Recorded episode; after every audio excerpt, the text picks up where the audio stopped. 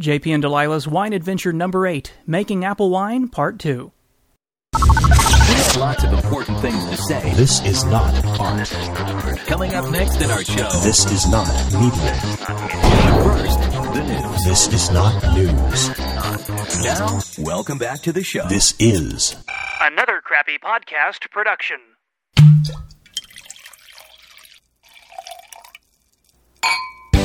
She makes wine at her home. He takes trips to wine shops. Na na na na na na. It's a wine adventure with JB and Delilah. Na na na na na na. It's a wine adventure with JB and Delilah on a wine adventure. All right, we're in Delilah's kitchen. And uh, it has been uh, how many weeks since you put the apple wine in that bottle? Oh, good gracious! I don't, I don't know. I thought you were keeping track of that. Who, me? That's my job? That was your Oh, I don't job. have a calendar. I Yeah, you had do. one, but it was from 2008. It doesn't work That's- anymore. you I had tried, it. the days are all wrong. It was in your iPhone. Oh, no, no, no, that's, it's broken. Okay, well, So it's been a few weeks. Oh. yeah. Gosh, And uh, the wine has been uh, transferred into the little glass bottle, and then it sits there for a while for what purpose? Well, it started out in the primary fermenter, and then we racked it over to the the carboy. That's that's a way of removing sediment because as you rack it, the sediment sits to the bottom, and then you rack it again, and you leave that sediment on the bottom. And the more you rack it, eventually it's going to end up being clear, or as pretty darn clear as you can get it. Um, now it's time to rack it because I checked the specific gravity. It's time to rack it one more time, and then hopefully we get the sediment out of it, and then we will I think it's I think it's 14 days, and then we go ahead and then we bottle it. Okay, and racking in this case is the process of transferring the liquid from this bottle into another container. In our case, we're using the big plastic jug since we don't have two of these glass containers. Right, but we're gonna go ahead and put it back into the carboy after I get it all cleaned up. Oh, Okay, JP just wore a bunch of apple wine, there we go. which for the record, we tasted the apple wine already to see how it tasted, and it's disgusting. Now it hasn't been sweetened, and that may be the reason why, because it needs to be sweetened. but it was absolutely horrendous. It tasted to me like a like a like wheat beer or something, Yeah, it tasted like a like an apple cider, but not like an apple wine. but not like an apple cider that even had any sweetness to it. It was it was hor- matter of fact, the face that JP made was pretty priceless. Okay, so um, the wine is right now siphoning. It looks like it's only going to take about 20 seconds at this rate out of the glass container into this plastic, white plastic bucket.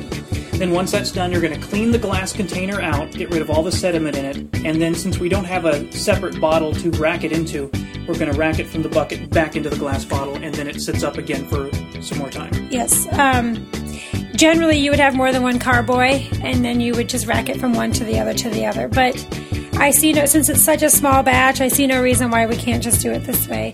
And then we will let it sit for another two weeks, and then we go ahead and finish it with the sugar. But I already know we're going to have to add sugar to it because it is it's horrible. I I wouldn't drink it. I kind of just wanted to throw it away. It tastes like expensive wine, doesn't it? It tastes gross. I and I'm not saying expensive wine is gross now because I had a new experience last night that we'll have to talk about more later.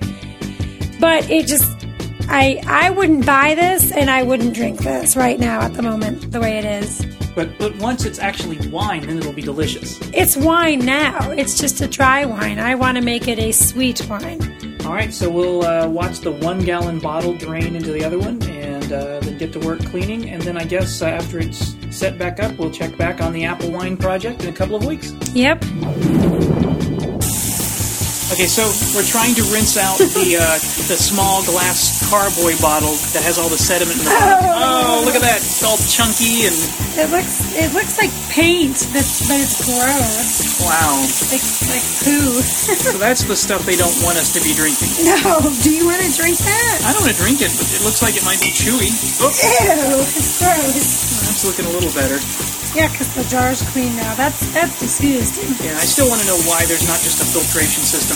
Okay, you know, the guy at that wine place was mentioning filters. No, you can filter. They, the really expensive wines will filter and filter and filter because they don't want you to have any sediment in them. Yeah. But my understanding is that sediment is a natural process in the wine.